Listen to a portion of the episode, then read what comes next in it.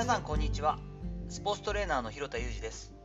アスリートスポーツチームのトレーニング指導をしたり運動に関する情報発信をしたり若手のトレーナーの研修や育成をしたりしています。2019年4月より本格的に大学スポーツにも携わるように私はなりました。プロスポーツや社会人スポーツに比べてどうしても自主性や知識という点ではかなり差はあるなというのを感じて試行錯誤してきました。トレーニングプログラムそのもので変数を変える。変数というのはセット数だったり回数だごめんなさいセット数だったり回数だったり、えー、重さだったりやり方だったりってことなんですけれどもシンプルに難しいのは個人個人に適切な重量を持たせることだったんですね。試行錯誤最初したんですがその重量設定に関する私の苦労というかやってきたことと現段階での最適解と思われるものをご紹介したいと思っています。最もシンプルなトレーニング変数として有名なのが重量です。重りですね。1RM といって、まあ、自分が1回ギリギリ持てるその回数1回回数できるギリギリの重さみたいのを 1RM っていうんですが大体まあ 80%RM っていう表現をすると10回ほど反復可能な回数といった感じの指標なんですが個々の選手に目的に沿った適切な重量を扱わせるって難しいんですよね。いろんな具体的なアプローチというのをちょっと考えて例を挙げていきたいと思っています。まず、え、限られた時間の中で求められている成果を出すためにはいくつか選択肢はありますよね。一定期間では効果を出すことが可能でコーチや指導者が安心する確率が高い方法の一つがとにかく大量に支配的に行うというものがあります。ラグビーというところの1列目でこう体が大きくて体重がなきゃいけない。プロッパー一律120キロを持ちなさい。ギリギリで5回できるかできないかの重さで必ず潰れるぐらいまでやりなさい。補助に入りなさい。といった形ですよね。高圧的にというかプレッシャーをかけ続ける感じ。ただこの方法を行うのであれば私よりも適任者は多くいるはずですしそもそも私の自分の哲学に反するのですぐに選択肢からは消えました。大学生も4年という期間がありますからこのアプローチでは1年程度で頭打ちになるのは目に見えていますし怪我のリスク自体はもう爆発的に上がるのは分かっていますからね。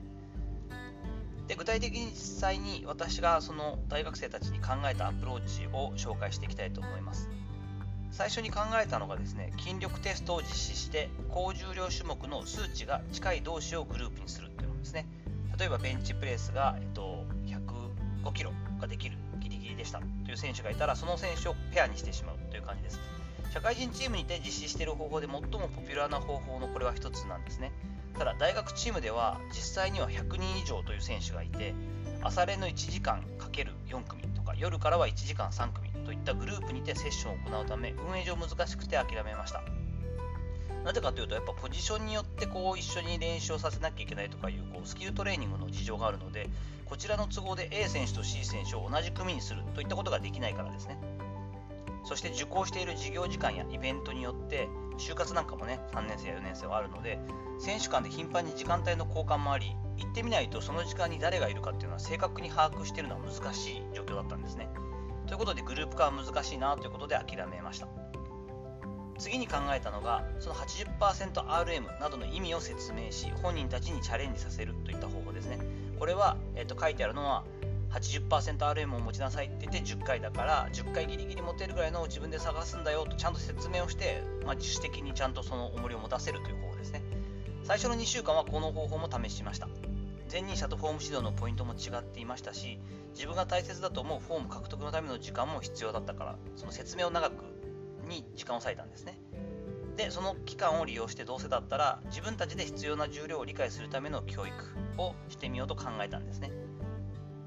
特にま A メンバーと言われている主力組だったり上級生であればある程度通用するかなと思ったんですけれどもこれも私が担当しているチームでは最初とても難しかったですね。意識の低さが問題のケースもあるんですけれどもぶっちゃけ選手にとっては何しろそのこまめな重量変更っていうのが面倒なんですね。面倒くさいんですよ。朝練なんかだと。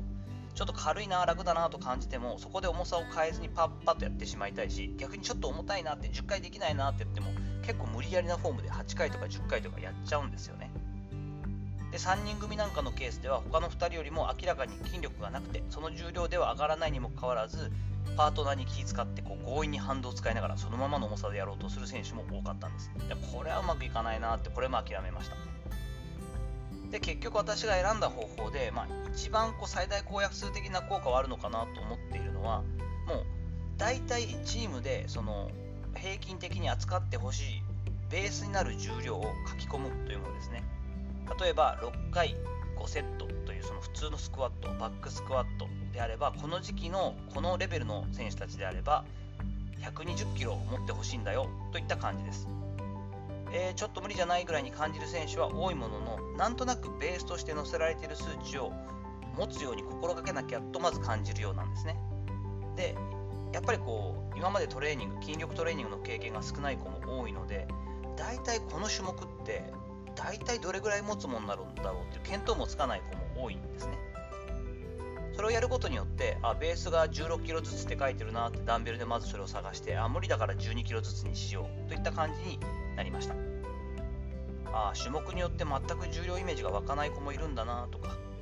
能動的にどうすれば鍛えられるのかこの時間を無駄にしたくないっていう意識そのものはあんまり高くないんだなっていう2つははっきりと理解ができました。でまあやり方自体はこんな感じで重量今ベースラインというのを書いて主力メンバーであったり、えー、まだちょっと主力じゃないメンバーだったりポジションによってもちょっと変えることもあるんですが基本的にはざっくりとこのトレーニングはこれぐらいで持ちましょう。でこのぐらいで持ったら次の2週目3週目は2キロずつ上がってこれぐらい持ちましょう。このトレーニングに関してはあんまり重さが変わるものじゃないし、えーと、週をまたぐごとに回数が増えるので同じ重さで OK ですよとか自体重でやりましょうといったのを書き込むようにしていきました。重さに関しては今のところこれが一番まあ運用可能で現実的かなと思っていますがもし、えっと、トレーナーさんでトレーニングを担当している方でこの放送を聞いてくださっている方がいればそれはもう本当にチームによってとか、状況によってその最適なというかベターな方法っていうのは違うと思うんですけれどもやはり全身的過負荷という基本的な原則がありますよね。トレーニングの原理原則の中で最も大事なものといっても過言ではない全身的過負荷。ちょっとずつでも重たいものちょっとずついつもより量の多いもの。少し負荷が今までよりもかかることによって知らないと筋力的な効果っていうのは見込めないっていうのは分かっているのでやはり重量もすごく大事なポイントですよね。なのでやはり重さを持つための工夫だったりアプローチというのは指導者側の方が試行錯誤しながら工夫していく必要があるのかなと思っていろいろ試してみたりしています。